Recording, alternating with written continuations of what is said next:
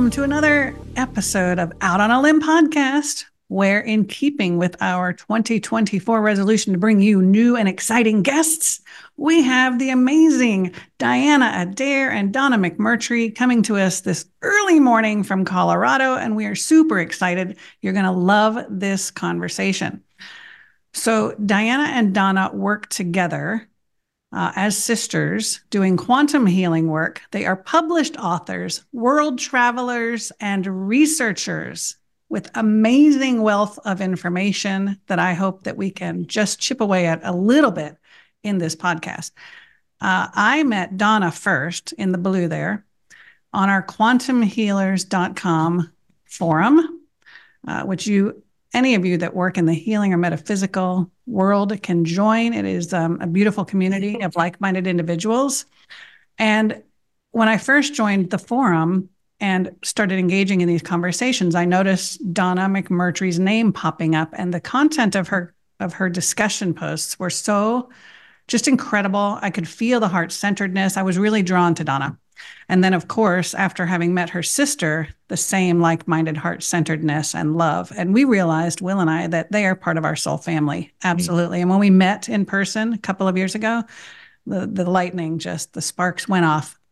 For sure. But the content of, of Donna's conversation that really sparked my curiosity, the very first post that I recall was one about because they live near Pikes Peak on a mountain. Uh, and have hiked and had interactions with Terra beings, namely Sasquatch, was the post that I remember you mentioning, and this conversation, this interaction with Sasquatch and other Terra beings. And that's what I want to dive into first.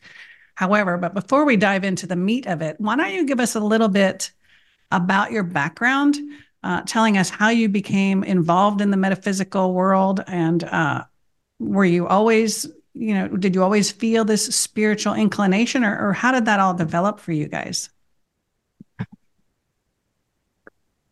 Well, since I'm older, I get to go first. um, no, we were born into a very conservative religious family, conservative Christian, um, super conservative. We looked like Amish. We were not Amish, but we looked like Amish. And so we were definitely not metaphysical. At first, we were always, though, thanks to religion, highly spiritual. That was a, a perfect foundation for what, what and who we are now. So, um, when we got into this world, the more the metaphysical world, um, we were both adults. And I'll let Diana talk about her story. I was in my 30s and had just come out of the church, uh, a less conservative style of church, more community, you know, non denominational um, Christian church. And so I had been questioning for years. uh, a lot of things that I had believed in and been programmed with or taught over the years and um, and at uh, in that journey of questioning i also of course began to receive some answers. So then i was seeking further you know you guys are very familiar with this story. Mm. and so one thing led to another. And thanks to my spiritual connections that i was accustomed to already um, you know I, it was easy to then connect to other consciousness, other beings, the source of all of us and all that is, and that sort of thing. So I am super grateful for religion and for my background because it was a perfect, um, a perfect training ground for all that we do and all that we connect to now. Mm. So that's me. Sure. Well, and it came in in a big way um, around 2007 when we both discovered we were interested in Atlantis. And that was where I really make the connection and where we connected. And that was part of your journey, your fast journey out of that world and into this different spiritual world because I had recently moved back from Alaska. So I left the church way before. I was the rebel out out there doing wild things and my family was all praying for me and it worked. Thank you. I'm here. doing the stupid human tricks, right? right, that's right. what else can I try that's not approved? right. um so yeah, I think I left that world when I was 17 and when I was 20 moved to Alaska and got all my wild years out out there, but that's also where I reconnected with um, God, source, all that is. Because um, I took myself down solo in every way and um, for the first time in my life when I was like, somebody help me, get me out of here, is when I felt that the the love place, the God energy just fill my car. I remember that moment of driving from Girdwood, where I lived, to Anchorage, which was about an hour drive away to go bartend, and asking for some sort of help because I was just at my bottom and just felt felt the most absolute love I've ever felt in my life. Mm. And that's when that connection to the true source came in for me.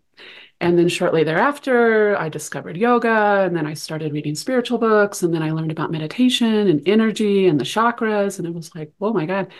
Moved back to Colorado. Donna and I start talking about this, and she is also interested in these things. And so um, that's where we took it deeper. And really researching um, Atlantis is a big part of my spiritual awakening. Um, I would say, yeah. maybe for both of us. And so it is interesting. I know that you have it's a family of five, right? Four girls and one boy, and you're all very close and live relatively close together. Uh, so I've met all of all except for your brother, and they're beautiful, beautiful family. Um, but you two have a particularly close bond with the work that you do, um, surrogate sessions for others, and um, bringing forth their higher selves and guides, and fantastic work that we'll get to at the end. And so, when you bonded over this Atlantis idea and and all of that, did you immediately then start the research and the channeling to bring forth information that led to your book series? Or how long did that take? What was that process? So we immediately started the research, and then it was actually one of our friends that had watched the movie Interstellar mm. And um, had read some background on that, how many of those concepts, um, the writer of that based a lot of that information on Dolores Cannon books. Mm. And so that was then our introduction to Dolores Cannon and then the quantum healing world. And it went from there. So, yeah, we had been researching for probably less than a year before we ran across Dolores Cannon. Mm-hmm. And as soon as, you know, we heard about her and started reading her books, and I can remember reading her books in the beginning, the energy of them, and this was true of many other authors and metaphysical books as well back in those days. But I could only be in that for a certain amount of time before it would be overwhelming and have, I'd have to put it down. Did you have you guys had that experience? Uh huh. yeah, even with our current book, The Origin Story, we've heard from so many people that they fall asleep while they're reading it, or they it's just so overwhelming in energy that they and that's that's what I'm experiencing. So I, you know, as as you know, you guys know, um, you know, I'm the one that it came through, right? You know, I'm the channel for it. Well, I never read any of it. I never listened to it. But now, because of the class that we're putting on, I'm having to immerse myself in the book. And so when I read the chapters, I even come home and I'm like, I read it, but it's like reading, I might as well be reading Chinese at this point. It's like, it's almost foreign. It's completely like cognitively disconnected, but yet there's so there's so much truth and so much depth that I just have to sit back and just like, what did I just read? What where the depth of this is just insane. So it's it to me it's mind blowing to actually read what I've channeled, and this is the first time since channeling that I've actually had to force myself to do this. It's a little difficult for him to read his own channels or listen to them. Yeah. And you may may feel the same. So you like were you going to Yeah, I was going to well, I was going to so one little thought that's rolling around in my head and I this is going back to the beginning of your sensations about Atlantis, kind of that that formative stage. I, I want to take our audience kind of there for those that might be themselves experiencing some sort of vision or knowing or memory you know for you guys how did it formulate to the point at which you knew this was the truth. It wasn't something that was just a a dream that came about unless you guys were very already immersed in your dream state and knowing the truth in your dream state. Now that's a different i guess sub area but to, to, this is more for people who are getting who are getting this information now but not really trusting it maybe. Maybe thinking of it as they're they're making this up. This is just their their imagination making this up but really the truth is really unlocking so fast for so many people that it can be very confusing so i kind of want to for me i kind of want to start at that point because i think that's so important for for some of the listeners to understand that what they're experiencing now there's a lot of truth in it and they have to be willing to so how did you guys yeah. learn to trust yourselves yeah. and what you were getting Well, it feels important to say, excuse me, that it feels important to say that it was a as soon as I heard the word Atlantis, much less anything about it, it was a fascination and then bordering on obsession. Mm-hmm. Um, you know, where it just sucked me in and I couldn't get enough. And I would say for me, the learning to discern um, truth from not truth, which is ongoing. Um, to me, truth is what my soul, my inner self, my whole self aligns with. So my truth can be different than Diana's truth or different than your truth and still be legitimate. That's my definition of truth. And so having um, a lifetime of experience with not truth, um, you know, have, having a lot of different belief systems and programs and things like that, both human and religious and academic and, you know, otherwise on and on, um, was such good training ground for then feeling into uh, or sensing into what do I align with and what I what do I not align with.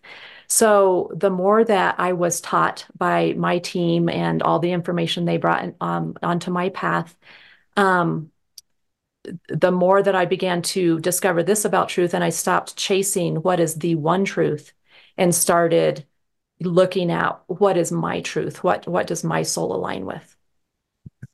Yeah. That is important. Thank you for that because yeah. we try to share with our listeners and our viewers that um, discernment is critical and that there isn't one truth. It's what resonates with you. And so, how can you tap into that and start to discern what's true for you? And so, you, like many, had so much experience with what wasn't true. The other side that of the, the coin, truth yeah. became obvious, right? Mm-hmm.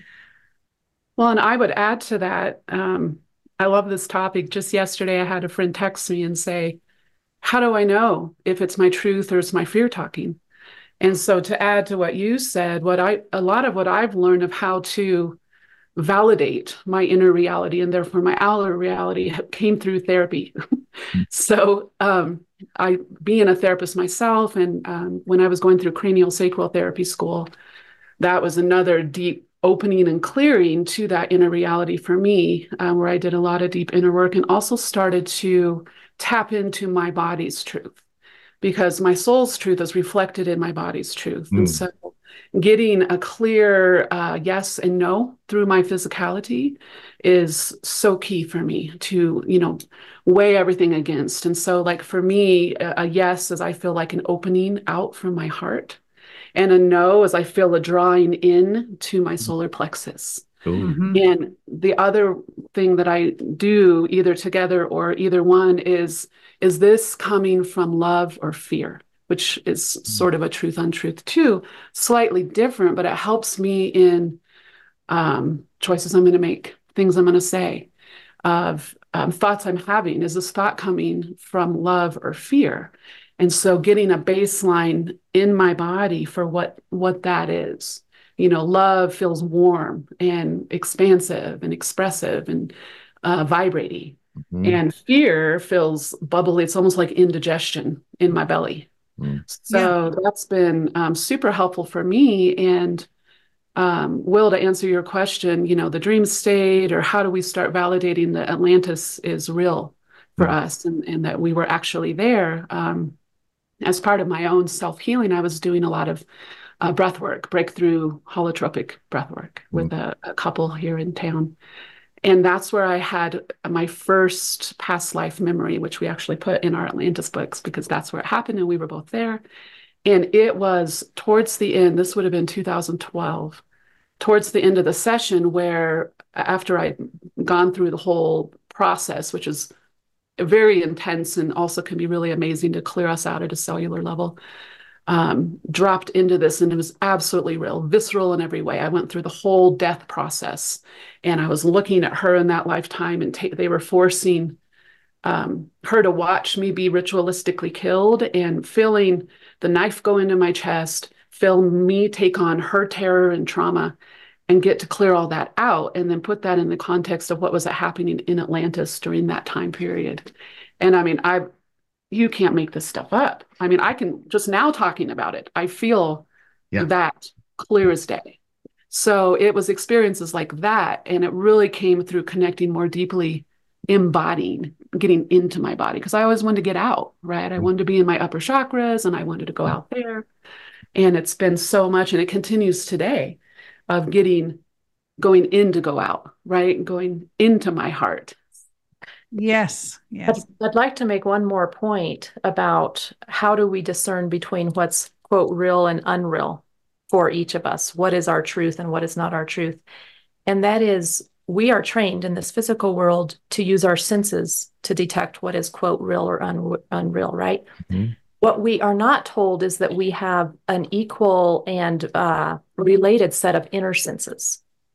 So, you know, the our outer senses are mirrored with inner senses, and once you know that, and then begin to pay attention to and use that, and that includes using your body um, to sense, to feel, to do all the things that our beautiful bodies are designed to do um, that is uh, for us, for both of us, really the key of what is real and what is not real in the inner world, mm. as well as in the outer world.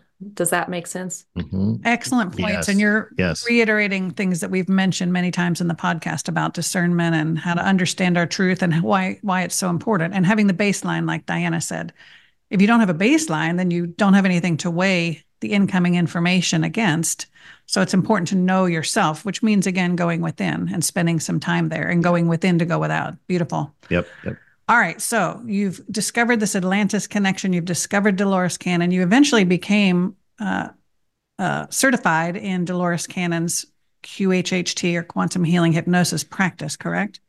Right away, we did. Mm-hmm. That was an absolute yes. Mm-hmm. As soon yeah. as we started reading her books and learned about what she taught, we were like, oh, yes, we must do this. More, please. Yeah. well, and it was interesting because we uh, went through the training in 2014 and um, it just happened to be like a week after she transitioned. oh. They had put her class online very newly. Yeah. And um, the, just the timing of things. it's very interesting. Wow. Who led that class? So it's it's videos of her. It's all oh. online training she did. Oh, okay. okay. Mm-hmm. I wasn't sure how that and Candace Craw-Goldman was in there, and really? unbeknownst to us, we would get to know her so well later. Right, um, right. Funny to think back of watching her, and we were connecting with her as well as Dolores in that class. Um, yeah, that's and so that eventually led you to Candace's platform, Candace Craw-Goldman, the quantumhealers.com. And that's where we all met. And yeah, and we're all connected to Candace and our big soul family. Mm-hmm. Beautiful. Okay. Well, that was a great encapsulation of who you are and where and how you came to do all of this work. And we're going to get a little bit more into the Atlantis book, and I'll show those in a minute. But let's get back to what I alluded to in terms of the Terra beings, because we're really, in fact, in our origin story class. We're on chapter two, which are the Agarthans.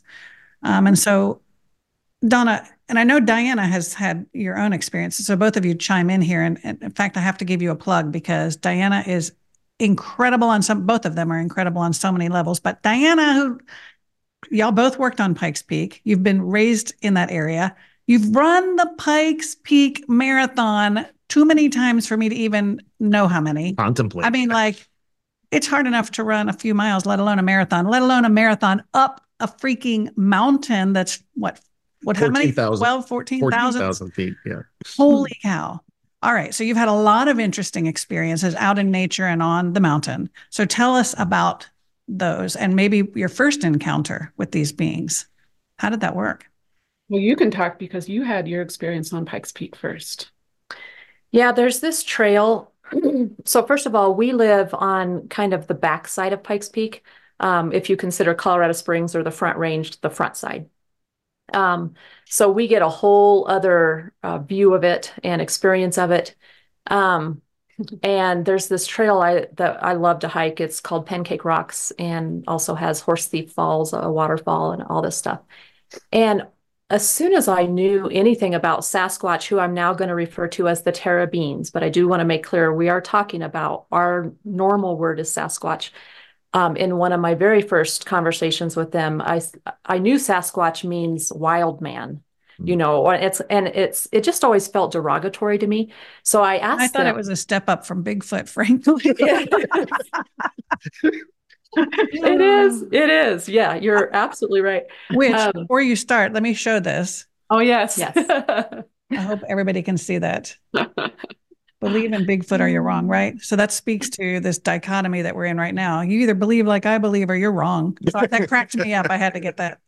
I have a I have a sticker. I don't have it to show, I don't think, but it, it also has Bigfoot and it says, "We don't believe in you either." right, right, right. That's awesome. I love that. Yeah. So they he, he just prefers generic Terra being, is that correct? Um, so I asked them what would be a appropriate term. You know, what would you guys call yourselves if you used words? And they said terra beings. Yeah. And it made so much sense to me because they are older than humanity is on this planet. Um, as most of you know, Gaia and Terra are older names in different cycles for our planet Earth. and so, anyway, terra beings. So I had kind of touched consciousness with them in the different stories in Dolores Cannon and other people's books and in articles and things like that. And I knew I felt a strong connection um, with them. But this one day on Pikes Peak, I had had a knee problem, an issue in my right knee for years. Mm-hmm. Um, to where it made it really painful to hike, which I love to hike, and trail run, which Diana drags me along on her training for Pikes Peak. No, I want to get her up there someday. it's a privilege. I, I love that she dri- that she allows me to come on on her long hikes and 14ers and all that kind of stuff. So, um, I was I was talk I I had connected as soon as I got there. I could feel my consciousness kind of go into an alternate dimension. You know, it felt feels a little bit like being in session and I felt them very strongly. And I had, since I learned about them, felt them very strongly on this trail. I still do. Every time I'm on this area on Pikes Peak, Pancake Rocks Trail, I just think of them and I feel their mm-hmm. presence, and it feels super easy to connect to them. And so this one day, they were very present and i started and i could see them with my you know third eye i could see visions of a bunch of them you know gathered in the space and so I just started talking to them telepathically and it was very easy. It was just this conversation that flowed. And I wish, I wish, I wish I could have recorded it because I mean, this hike is, it's seven miles round trip and it's pretty up, you know, it's pretty, pretty big elevation gain. So it takes me about three hours at a comfortable pace plus sitting at the top, you know, for a while. So it was three hours of intense converse, telepathic conversation. And, um, long story short, they they were like, Well, what's wrong with your knee? when we're talking along, you know? And I was like, Yeah, I don't know. It's just, you know, I've had this for a long time. They were like, Well, why don't you heal it? And I was like, Well, okay. I would love that. That's that's a great question. and um, some of these questions they would ask, it was very shortly into the conversation that the answers were so long in words. I just said, Can I just open my consciousness to you so you can get the answers, so you can feel and experience, you know, so I don't have to put all this stuff into words? And they were like, Yeah. And so that that was e- much easier to do that. And I felt totally safe to do that with them. I would not do that with all beings, but with them, it felt so safe. So they started flowing to me one healing method, the, the primary one they use um, which is to use earth energy. You know, they were like, well, just ask, you know, earth to work with you and, and you're only going to be able to withstand about a drop of the healing energy the earth can give. And so anyway, they led me through this whole thing and I did not, I have not had a knee problem since, you know, like it was instantly gone, instantly healed. Um, and but uh, we talked about so many things that day but that of course you know was the most impactful in my life was this complete and total healing of my knee using earth energy.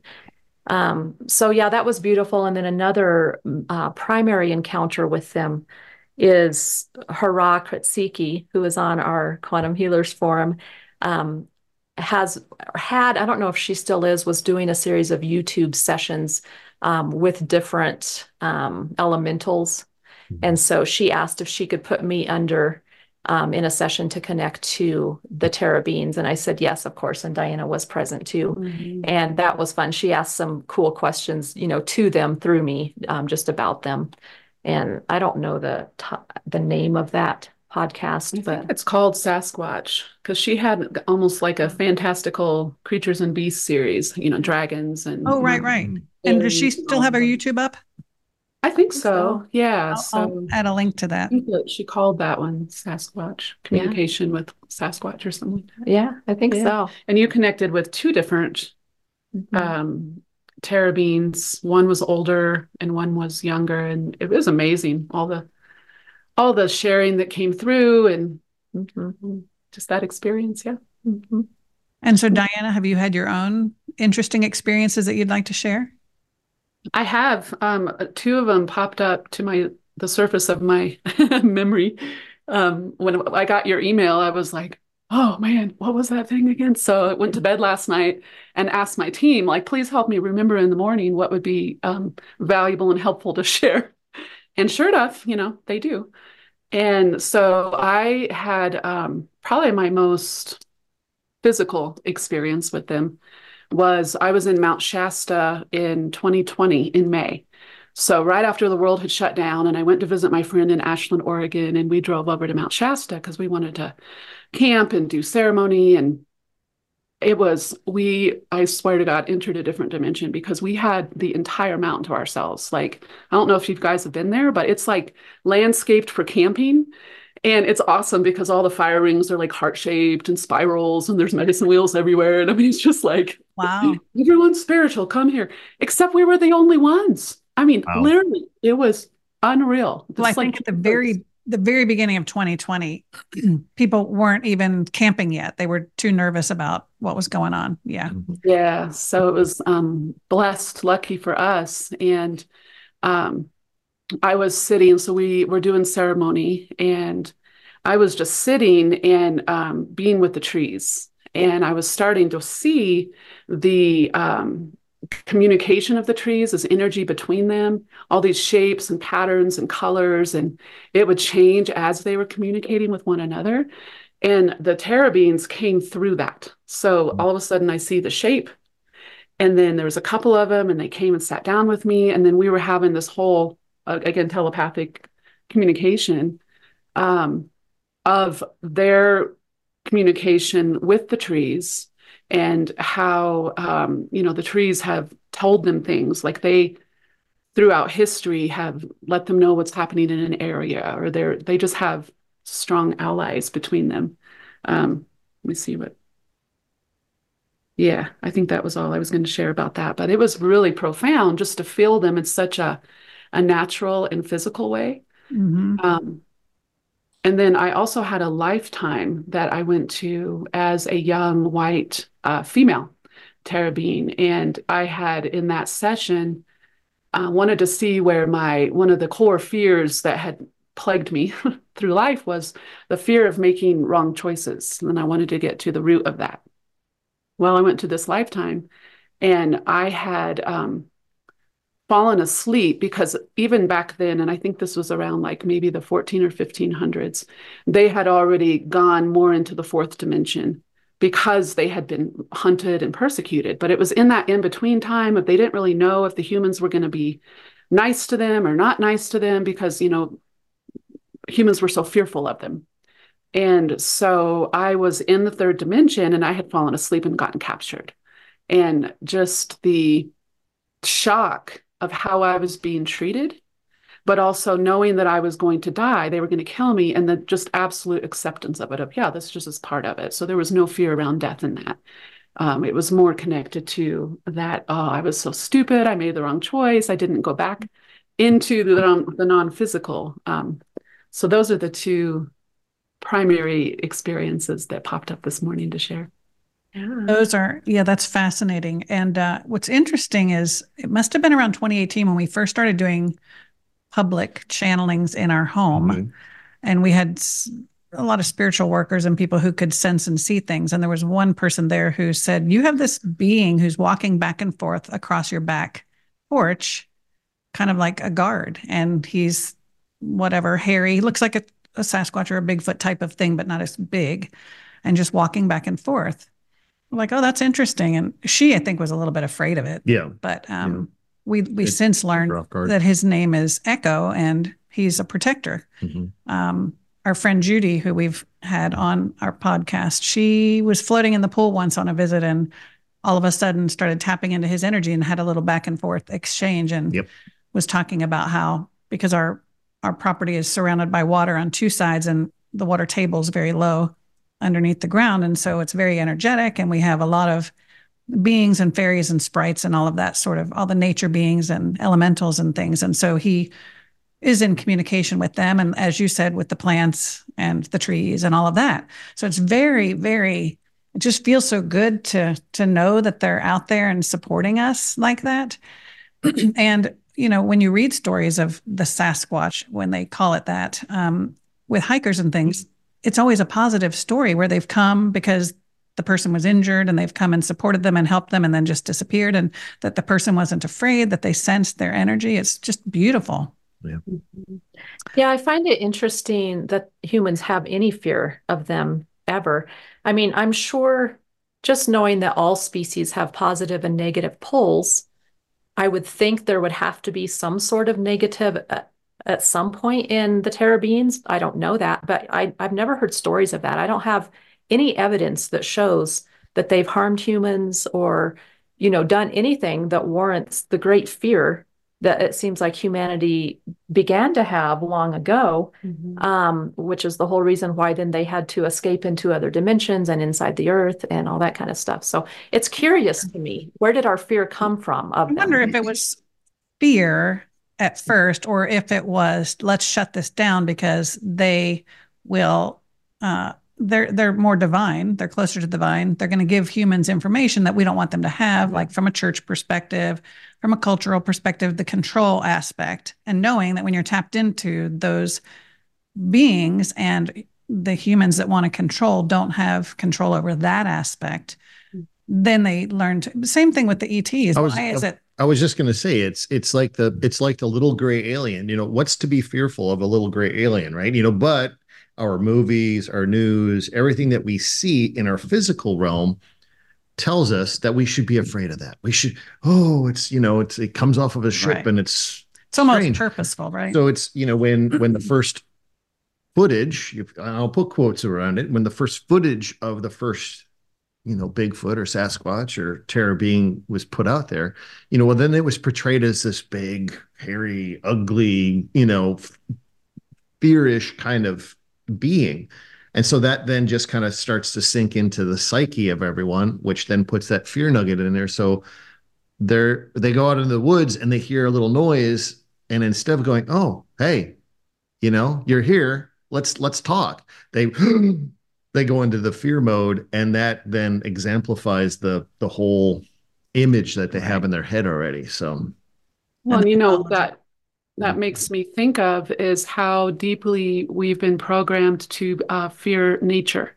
Yeah. In separating ourselves from nature, believing we're separate from nature instead of a part of. Right. Um, right. You know, nature has been and still is cast as the enemy.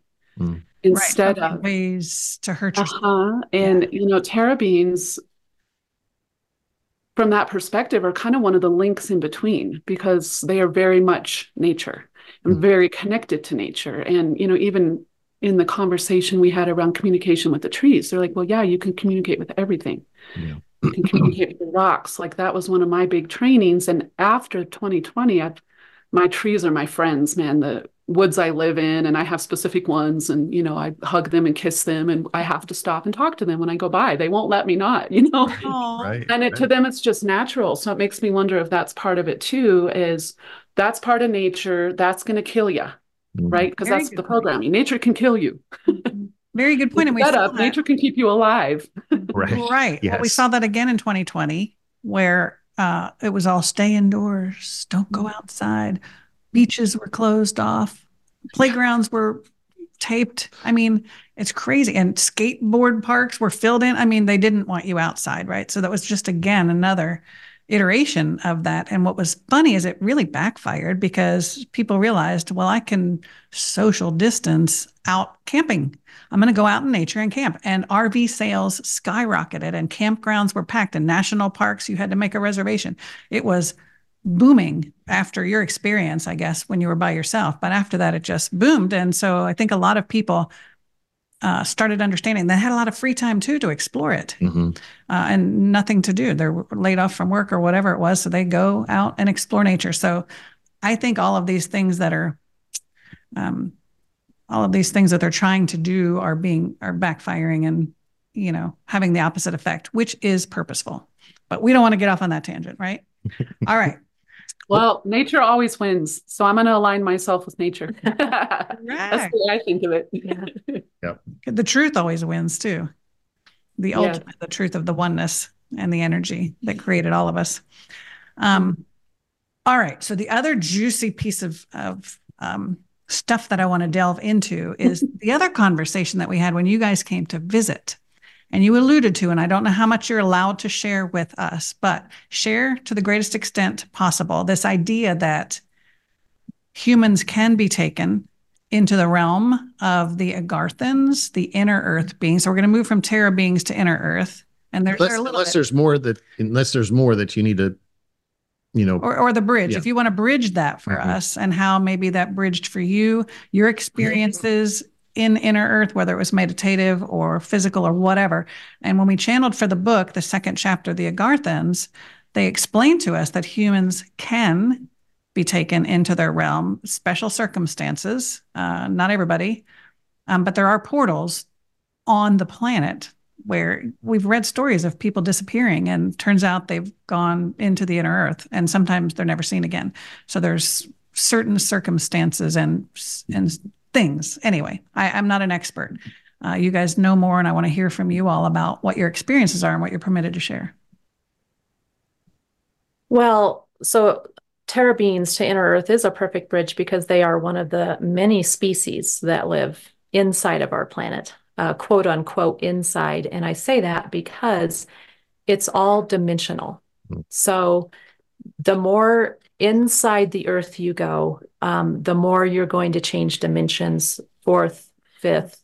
Um, and the the species, the different um, you could say races or types of beings that inhabit this planet um, are the uh, you know the ones in the very you could say center of the earth are going to be fifth dimension at least um, so Mhm.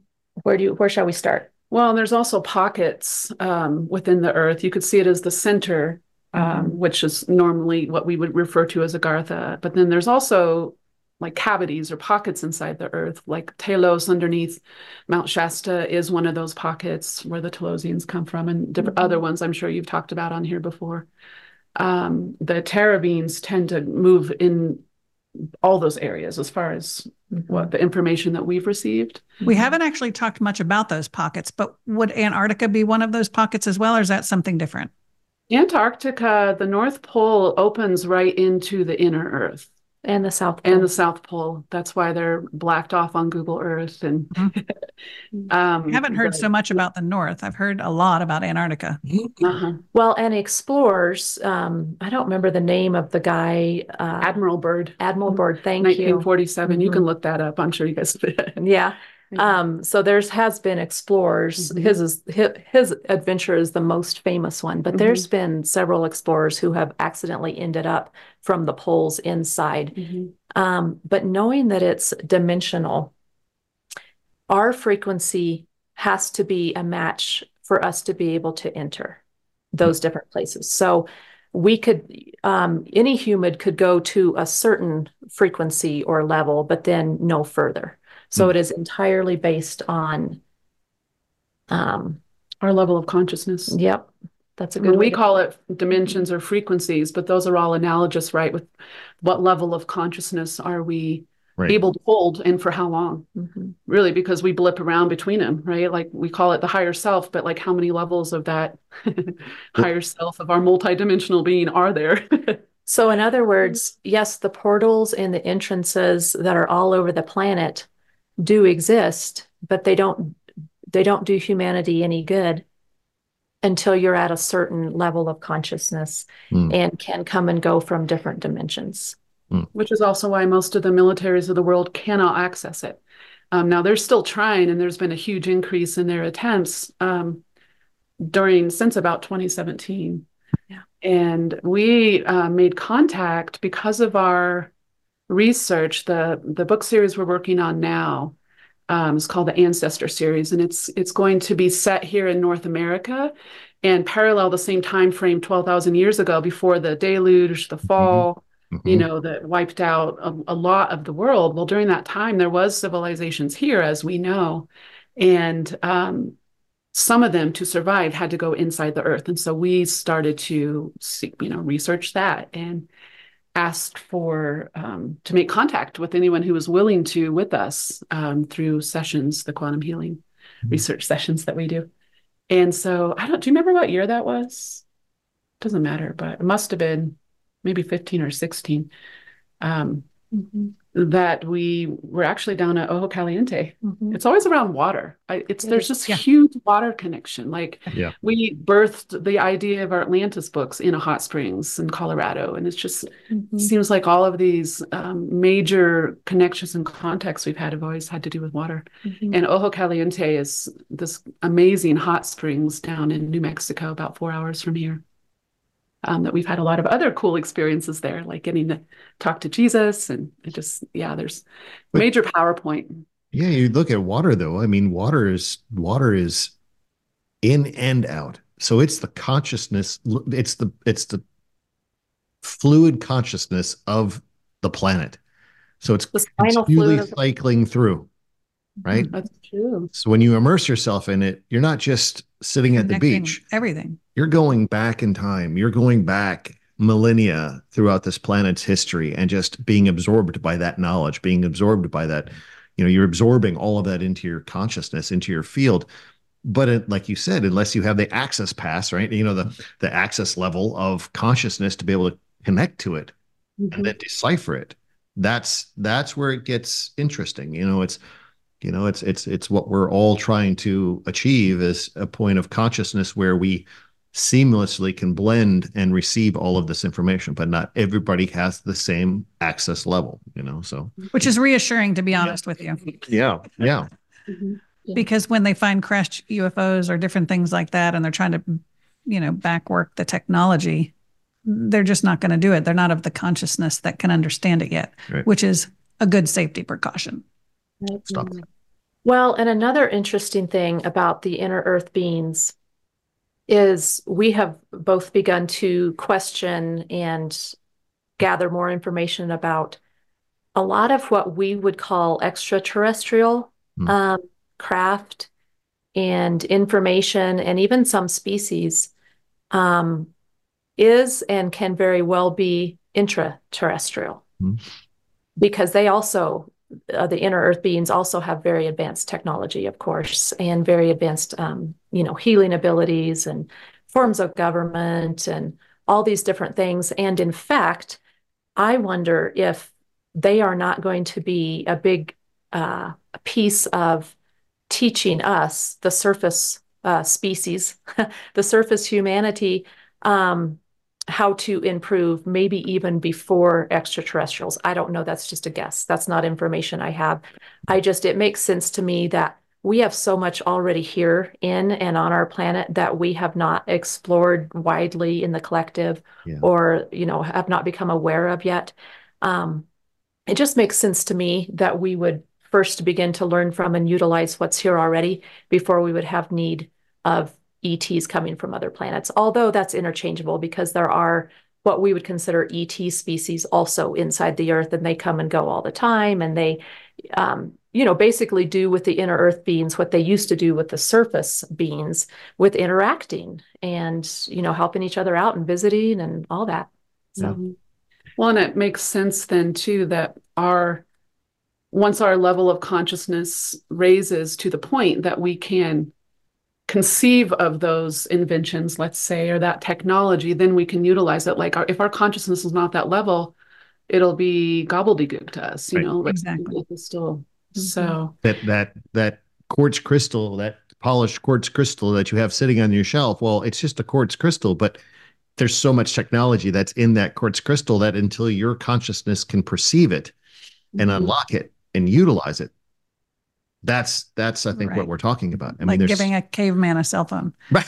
Right. It's a it's a brick at that point, you know, to to the caveman, unless his consciousness is high enough. Yeah. But I think you're right. I think you're on the right track, Don. And I think from what we understand from the Agarthans, it's all going to be kind of at the same time. All of this is happening at the same time, and they are going to start coming to the surface more uh, to teach now. Now that they know that we're receptive and to to assist, and that their energy is working with Gaia's energy. So there's there are three energies there's the energy of humanity's consciousness, there's the consciousness of the planet, and the consciousness of these Agarthans. And all three work in tandem and in harmony to help us evolve. So they do have a very active role in our evolution, even if it's not direct interaction quite yet.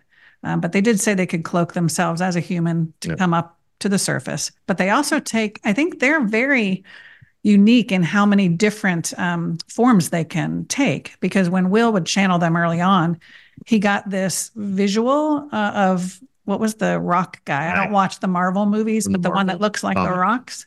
Mm-hmm. He got this image of that rock, and they told us in the book that they can look like a rock, they can look like the earth structure, whatever that is, a mountain or mm-hmm. things in the earth. But they can also obviously take other physical form.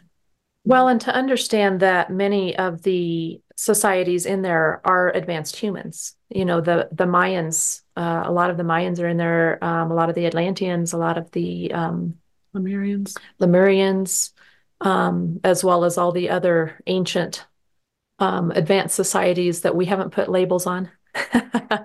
Um, so many of the beings that we've interacted with um, that are in inner earth they they look very different because they are very different species and you know different mixes of et genetics just like we are different mixes of et genetics. So mm-hmm. but so many of them are human. You know they consider themselves fully human. They're just ahead of us.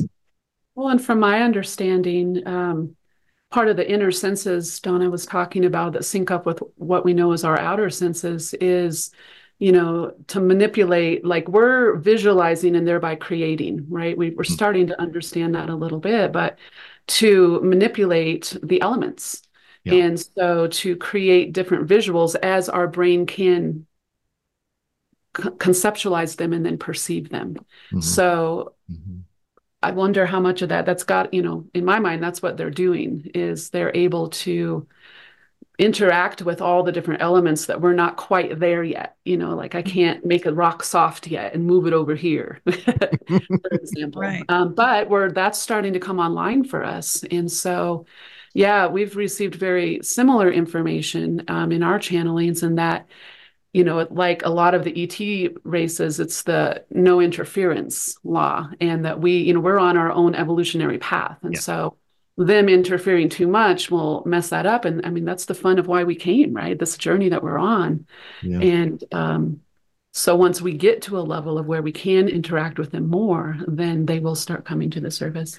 Well, and I I firmly believe that inner earth beings have been increasingly on the surface and interacting with us. Mm-hmm. And, you know, that could be a beautiful bridge to us learning from them is what if we already know one? Mm what what if you know uh, what i mean imagine what if that happened? What if they you know then started revealing themselves of oh this is who i am or this is what my background is and because we know them and trust them already now we're willing to go to that next level. Do you know what i'm saying? Yes, and yes, I, don't yes. Mean, I don't mean so much us personally i mean in governments yeah. and in militaries. You know what if they're already in place and what if that starts to bridge to us accepting their information, their technology, their assistance? Yeah. Well, they um, are.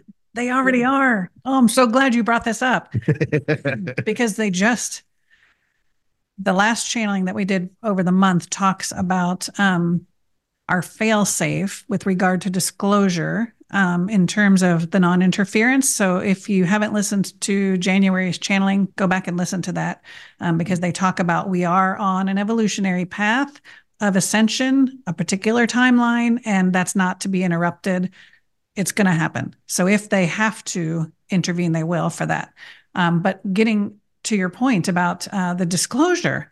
So they've told us, our, our guides, we've talked to a number of different collectives and councils and guides, and they've mentioned for probably at least a year now in various settings mm-hmm. and various groups that disclosure is not what we think it's going to be. It's not going to be the government going, yes, they exist. And yes, we've been working with them. It's not coming from government. And it's also not going to be them just landing. Ta-da, as fun as here. that would be. I mean, you know, come on. Because that would scare the bejesus out of everybody. And they can't have that. What disclosure is going to be is exactly what you said the realization that they're already here and walking amongst us now, that we are them. And so they told us that you're going to start seeing the overlay of like we, we understand that you have two strands of DNA that are primarily active when you come into a human body. So you're going to see what that is. Like if I'm a Lyran, you'll be able to see the Lyran overlay on me or on you or on somebody else.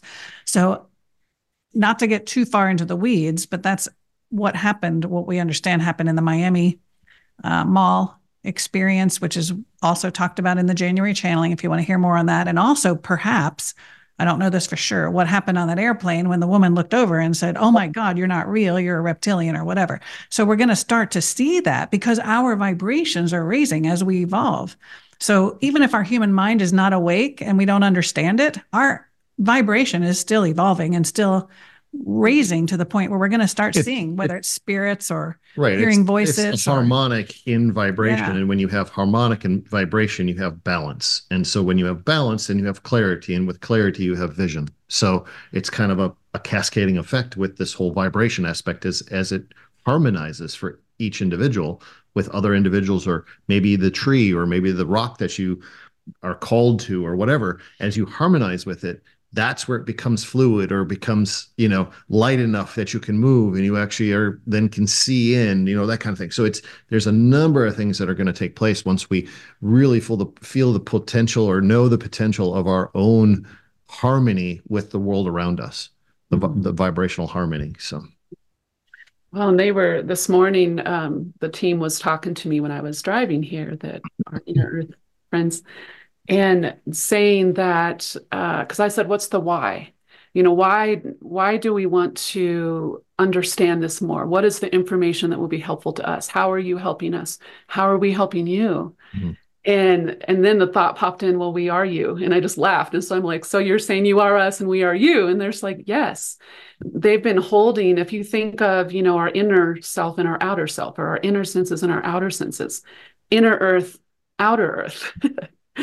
and how that they've you know been holding the higher dimensions and frequencies there they were already here they're already activated and connected to them mm. and as we're having you know fast increasing experiences of telepathy between all of us but with them too they said that more and more humans are having more dream communication and telepathic communication mm. that they just think they're thinking but they're actually communicating with their counterparts let's say mm. or family in what we call the inner earth, but inner and outer is very confusing because it's not actually physically like that. It's just the different dimensions. And that there would not be, there would be more of that increasing in 24, but there would not be a lot of them, you know, coming into our dimension, those those dimensions syncing up. They're hoping a lot more of that in 25 and 26. Yay! Like, That's fun. Awesome. it is. Yeah, there's been extra security between 2017 through 2024 mm-hmm. is this all kinds of stuff going on that will probably in 2025 and 2026 um, know a lot more about and be able to mm-hmm. talk a lot more about but there mm-hmm. there is you know it's intense everywhere 2017 to 2024 is this intense intense window so well and it's interesting because we had um, sorry, just listening for what I can share for now. uh, we had an experience in early 2017 where um, uh, we were going to get to visit a certain place. Mm-hmm. And in 2017, right around that same time, something shifted in a huge way, mm. where what she's talking about, the added reinforcement protection. They had to shut down a lot of portals at that time mm. because there was an increasing effort attempt of different um, uh, countries, uh, governments to access the inner earth. mm. And so our communication became more um, telepathic and more sporadic mm. over the last few years. Um, and so that, you know, it's interesting that this morning they were sharing that. We were thinking, oh my gosh, those that time frame 2017 to 2024 25 as a lot of different people have talked about that mm-hmm. of this is the time of the shift and where things have gotten more intense. Controls have been, you know, it's been equal measure light and dark. Mm-hmm. Control and freedom. Right. right. Well, in 17, 18, and 19 was I think looking back, we might consider that the most concentrated effort to waylay what's now happening. You Mm. know, that was like kind of like the the last like throw everything at trying to change this shift from ha- or keep the shift from happening happening, trying to change all the factors that were going to you know make that happen. Um, so I think you know the time will come when we'll look back at 17, 18, and 19 when we understand what all did happen. Um, you know, I think I think we'll be like, wow, yeah. I'm looking forward to that, that full disclosure on that level. I, I just want to know. I guess that's my left brain Yeah. runs Well, rampant. and I'd love to speak to what Will was talking about earlier with all these senses coming online, um, expanded senses. We sometimes call them higher senses, but really that just means expanded senses, right? And um, as people begin to, as as the listeners and the viewers even here today begin to maybe have this happen, whether they're hearing things they've never heard before, seeing things they've never seen before, Mhm. um, you know, filling energies, all that kind of stuff. I th- I think the most important takeaway, the most important thing to remember as this happens in the collective and to each and every one of us is going back to what Diana said with fear and love. Mm. Are you immediately being thrown into fear with whatever your new experiences are? And if you are, um, get some help around that because truly what's becoming available to us is rooted in love. Mhm. And so even if you see, for Mm. instance, you look at somebody and, oh my goodness, they look like a reptilian. Yeah, there's a lot of really positive, beautiful reptilians out there. So you don't need to immediately be afraid of that. Mhm. Right. Um, maybe you feel what you would consider demonic or evil or whatever kinds of, you know, energies and stuff like that. If you go immediately to fear, you're missing what you're really seeing or feeling or connecting with. Exactly. Um, so Yeah. get some help around that. Get some help in with getting into your positive pole, into your um, higher frequencies of being, so that you can experience the truth that's there, not just the fear. Mhm. Mhm. Mhm. Because you really can't discern from a place of fear anyway. Right. So you can't tell. You just can't. And that's why the controllers want to keep us in a state of fear constantly. So at, if you haven't already turned off the headlines, turn them off. Mhm. And if you do see something, again, just remember that fear is their agenda. Would you would, Well- would be the category of they? These Yeah, controllers, yeah, they, the, They. yeah. the big Which they. they are we talking about? the, the other thing, the other thing that I would love to see shift is the morphic field around the word disclosure. Yes. You know, we tend to think of disclosure as all the horrible things everybody has ever done and hidden, right? That's in power. Yeah. Why does it have to be just that? Why can disclosure not be all the things we're talking about today? The beauty that exists out there, the higher beings that really, really want to support us, heal us, teach us, connect with us. Um, you know, and I know a lot of us see disclosure that way, but there's also, in my mm-hmm. experience, a mass majority that hears the word disclosure and immediately goes to all the horrible things our governments have done. Mm-hmm. I Oh, knew it. they- They hid all this stuff from us. It's kind of like the morphic field of conspiracy theory.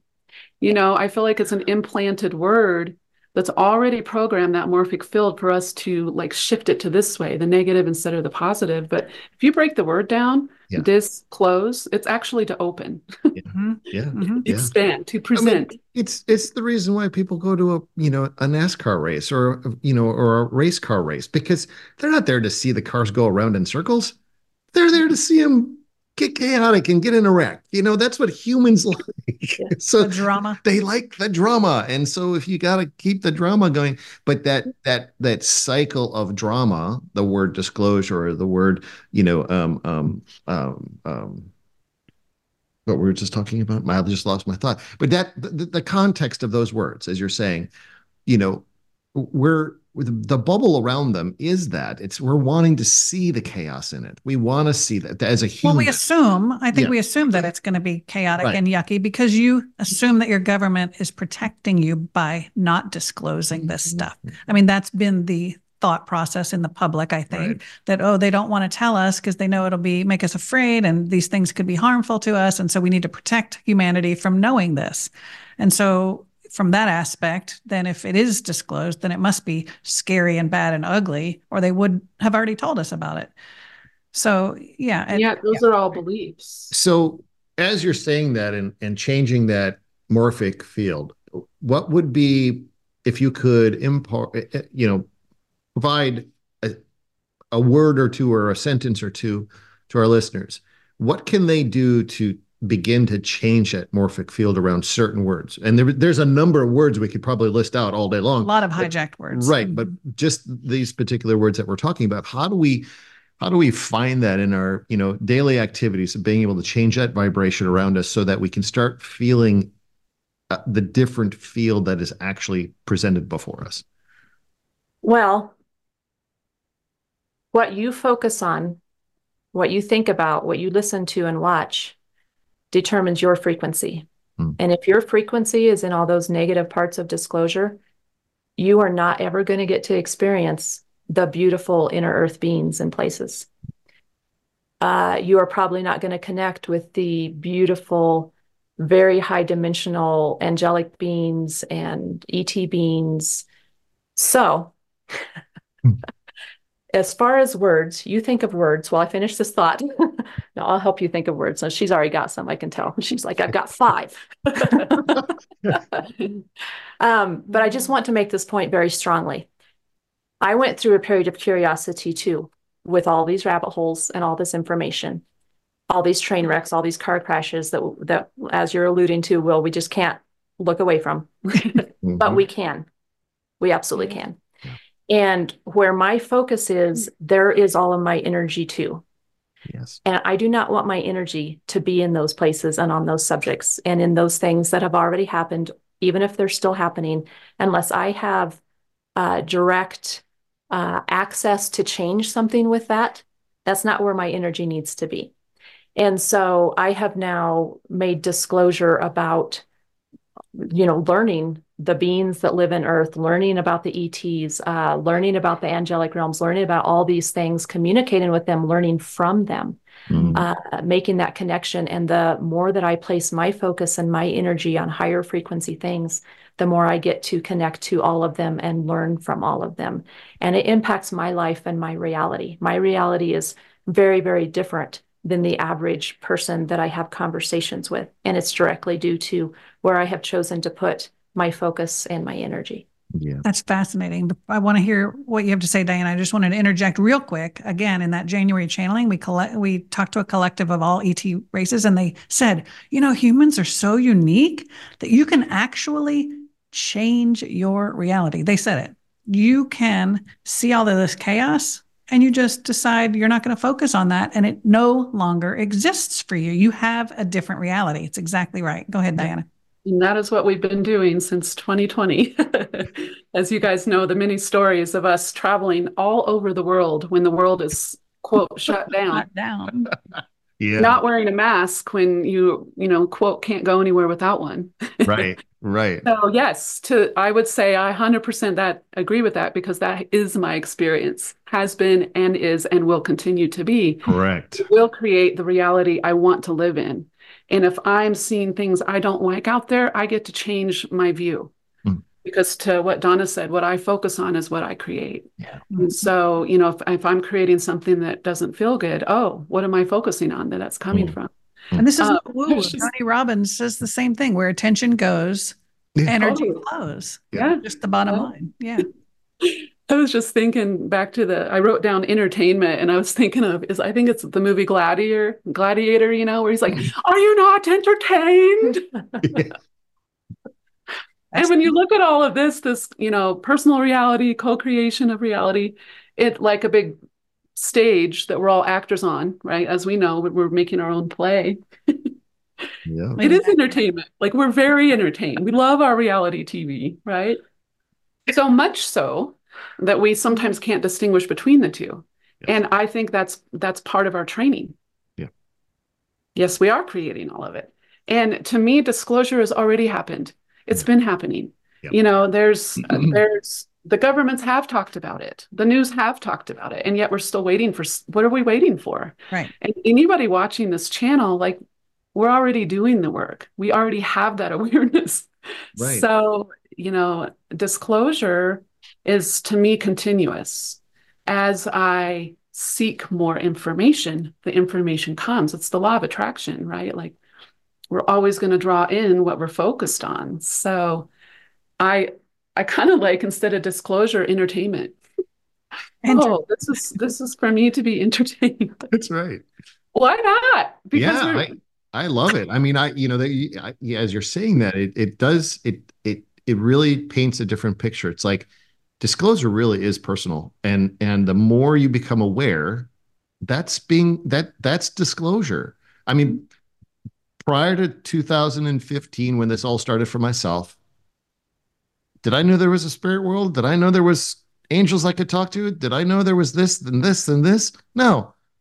But over time, things have been disclosed and they've been put on my path for my my entertainment yeah. to to grow and and expand myself so it's it's how you reframe or how you reprogram the language and mm-hmm. for yourself not anybody else but for yourself and that's i i that that's a solid that's a solid connection there well, yeah i know for us this has been a an ongoing thing of anytime we get information through um, channeling our sessions, mm. our dreams, then we will say, I want more, and we'll go to a book, often the book we're reading, and open to the exact thing that gives us more information. Um, you know, we really enjoy Seth's teaching, Jane Roberts and his channelings, and he's one of those that that happens so often with. And it's the same with Dolores Cannon's books of another way to kind of validate that and open that up more on our own particular path of disclosure, you know, which could also be seen as our learning, our expansion, our awareness. Yeah. yeah. Bibliomancy. We've talked about that on the podcast and also videomancy, which Candace loves to do. She'll mm-hmm. go to uh, Dolores Cannon videos and which one do I need to know, Dolores? And go right to the right one. Mm-hmm. Mm-hmm. Yeah. Yeah. It's, I think it's just honing our our attention and our choice you know and for me it's it's taking the power taking my power back. Hmm. Because when i have the view of oh the government's doing this to me they have this power control over me or they're trying to do this to me just me thinking that is i'm giving them some of my power hmm. instead of that's not part of my reality. Yep. And it isn't. Yep. Right. Metatron just had a beautiful channeling about control and he said the only vulnerability that humans have because humanity was not meant to be controlled. Polarity, yes, but control, no. The vulnerability is our thoughts. And if you don't take control of your own thoughts, someone else will. Uh, we've got to get a handle on our thinking and who is actually in charge and who's creating. Yeah. Well, and what those thoughts are and where they originate from and why we're having them instead of others. And yeah, that that's a whole Mm-hmm. That's a whole series of podcasts. It is. yes. We tapped into. Of, I'm sorry, go ahead. I was just say, what are we tapped into? You know, what morphic fields are we tapped into that those thoughts are flowing through through my brain, my right. field. Yep. Right. And I have so much more on my list, but we're running short of time. So we're going to have to bring you ladies back because uh, we still need to get into Toltec mounds. We need to get into your other research. We need to get into Atlantis. There's just so much going on with you guys. You guys are a wealth of information. This is just cracking the egg open. It is. Just to, so yeah. Fun. Just to do you, um, do you have a copy of your books? Because I have one I can hold up if you don't. I want everybody to see what you have done. You guys are prolific. Here, you take those okay. two.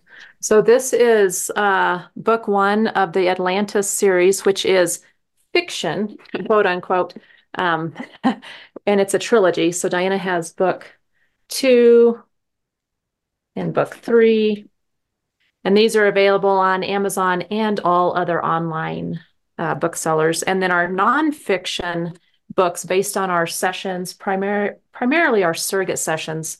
Um, we have New Earth Healing, uh, which has been out a little while. And then uh, we haven't officially released the print copy yet, but we will very soon, God willing, and the creek don't rise um, on death. It's called Doorways of Death. Mm. So that'll be coming out. And anybody who wants to get updates on when that's released and as well as the other stuff that we're doing. And I know you're not, you haven't asked for this yet, but I just want to, um, sure. you can go to our Facebook page. DD Adair is the best way right now. Mm-hmm. Um, we'll, we don't post much.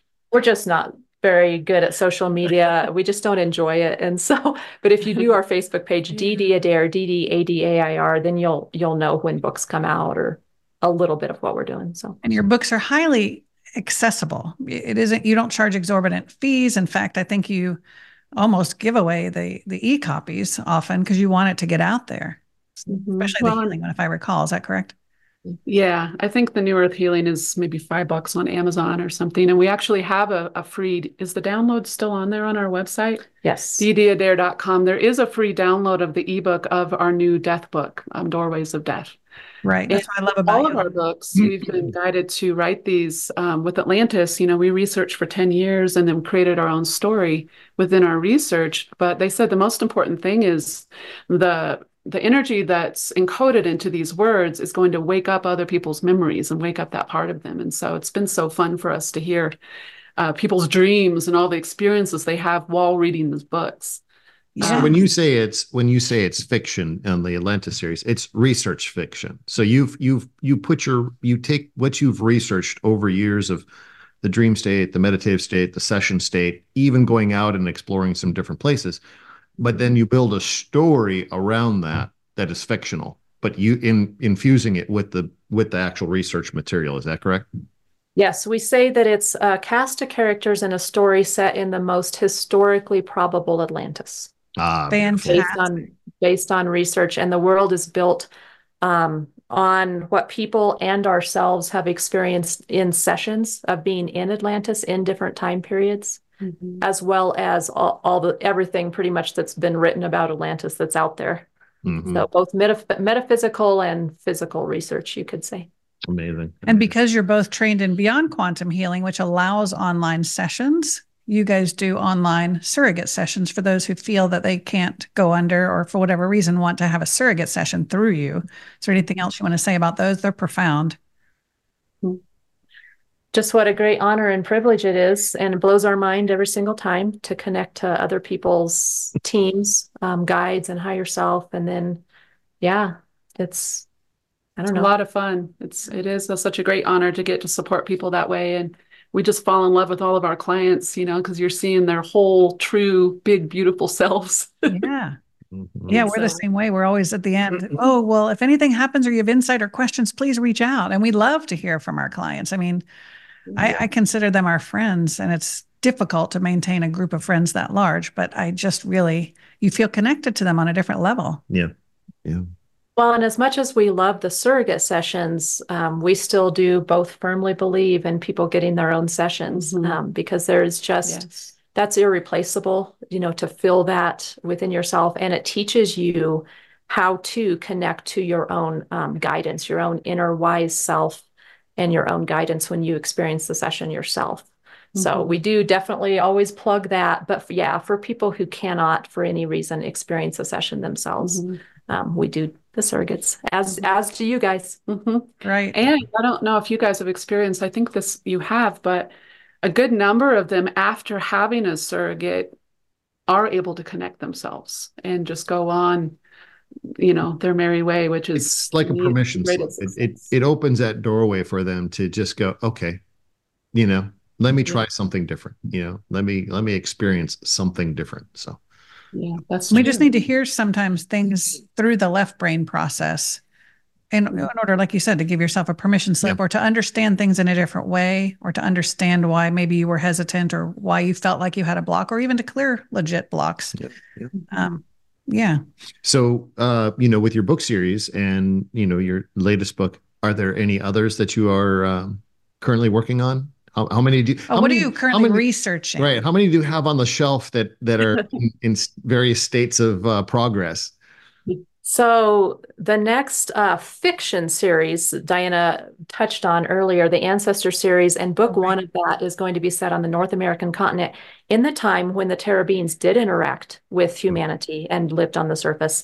In the time when many of the species that are now inner Earth beings were also coming and going and living on the surface. Mm. Um, when there was two. Uh, basically branches or strains of humanity, mm-hmm. as well as the giants that roamed the earth at that time and all the prehistoric animals. Um, so, and the pyramids that were on this continent, and on and on and on. So, we are bringing together all of that research into book one of the Ancestor series. Book two of the Ancestor series will be farther down the timeline, but set in Inner Earth. Mm. And then book three, we don't know yet. It'll be also a different time period, but all relating uh, via character, you know, mm-hmm. the same characters will carry throughout these, mm-hmm. but it'll be essentially uh, very, very old on this continent, inner Earth, and then the third one will be some sort of a bridge. So Amazing. y'all are incredible. And then nonfiction. Not, I, I love writing, but it's difficult. I, I, don't know that I could write fiction. I mean, it's just it's a whole nother ball game to be able to carry those characters through and to and you know all of their experiences and to link and make sure everything makes sense content wise mm-hmm. it, it's beautiful you guys do a beautiful job with that well thank you. And as, as a lot of authors say in a sense it, it writes itself because so many so many fiction authors are really just channeling right? Mm-hmm you know the characters present themselves and then they tell you about themselves and then they tell you what they do or what they're doing or what you mm-hmm. know. So when we sit down to giving away the secrets. When we sit down to plot yeah. I, I, mean i'm not even kidding. Half of them have already shown up to each of they us have. and then the other half present themselves you know yeah. and then and so it's more channeling it than is. it is writing. Well and you know not to worry will because all the work comes in in the editing and shaping right Exactly. And that's very much, you know, our Not human... that you know anything about. Hey, I've watched I've watched you toil over many hours of putting the books together, so I I yes. completely edit understand. And edit and yes. edit some more. Yes. Yeah, that's where a lot of the work comes in. And I mean, gosh, we might have done 70 or 80 passes on our Atlantis books because with fiction, that that really is where the layering and the shaping and the the endless editing comes in to make continuity and you know give life to your characters and all that. So and even after it's published, I know there was there was something slips through. Yeah, I think it was in the, in the book. You know, there was uh, you know it had been out already, and Allison just decided she's going to just start page flipping through it and reading some things. And all of a sudden, I came found across a glaring right. something, and it's eating at me. I think we big mistake. We, we big did. mistake. yeah, I, I can't I I can't read our books because I guarantee you I will find fifteen things I need to change. a laundry list. Should have said it this way. Yeah. comma should have been there. I take solace though that we both read a lot and I find mistakes all the time in books. Even, you know, highly polished New York Times list books. It, they're just mm-hmm. I don't know. I, I don't You're right. So then the nonfiction book, uh, as soon as we get the death book out, it is done. Um, we just have a couple a couple things that are holding holding us up. Um, but the next nonfiction book that Diane is actively working on, and I'm sort of trying to help a little bit, is on sexuality and spirituality. Mm. And we are going to find different words around yeah. those things because really what we're talking about is the soul and the human coming mm. together. It's divinity and humanity, you know, mm. coming. Beautiful. So, yeah. That'll we're very excited about that one. Session stories uh, yeah. uh, specifically on that subject. Amazing. Beautiful. Awesome. Oh my gosh. We could keep going and going and going. but we uh, have things we need. I want to honor your time and we have things we need to get accomplished as well. So promise me you'll come back. For sure. Please. Thank you for having Awesome. And especially so much fun. Yes. When the books are underway and you can tell us, I really want to dive more into your research and the actual, not just channeling research, but the literal travel. Physical research. Yeah. Because where are you guys headed? You're going somewhere this year. Tuesday in what's today sunday uh in two days in two days we're going for a month to thailand and cambodia mm-hmm. so uh in thailand um, we'll be doing some meditation and breathing stuff but then in cambodia we're going to go to angkor wat and several other really old sites so that and this actually relates to our sexuality spirituality book because we're going to be working with a taoist uh, master and working with learning how to um, harness and channel our sexual energy into healing energy, into clearing negative uh, emotions stuck in the body to transform them and back into life force or chi. Wow. So that's one of our interests. So many sessions, you know, people have issues around one of those or relationship. Mm-hmm. And so we're delving into it more with our personal experience to also inform that next book. Well, that's exciting. Safe And then there's travels. Egypt. We'll talk about Egypt next time. Yes. Oh gosh, I know all of these things. There's so much to talk about. Uh, but I will have all of your links and all of your information for your books down in the uh, description box. And wishing you safe travels and a beautiful day. And thank you so much for joining us today. Thank you, dear friends, for having. Absolutely. It's always so fun. We're, we're we are like siblings when we get together, right? Oh my God.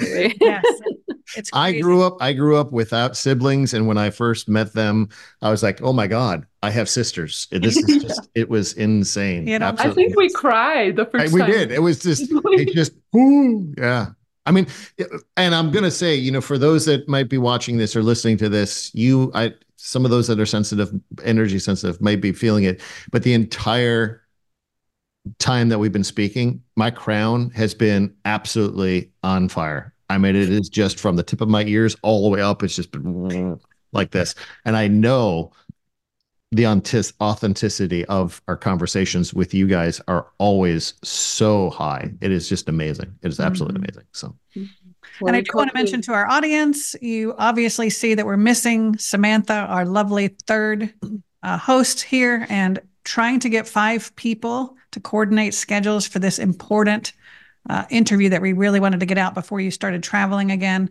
Um, it was it was just impossible. So.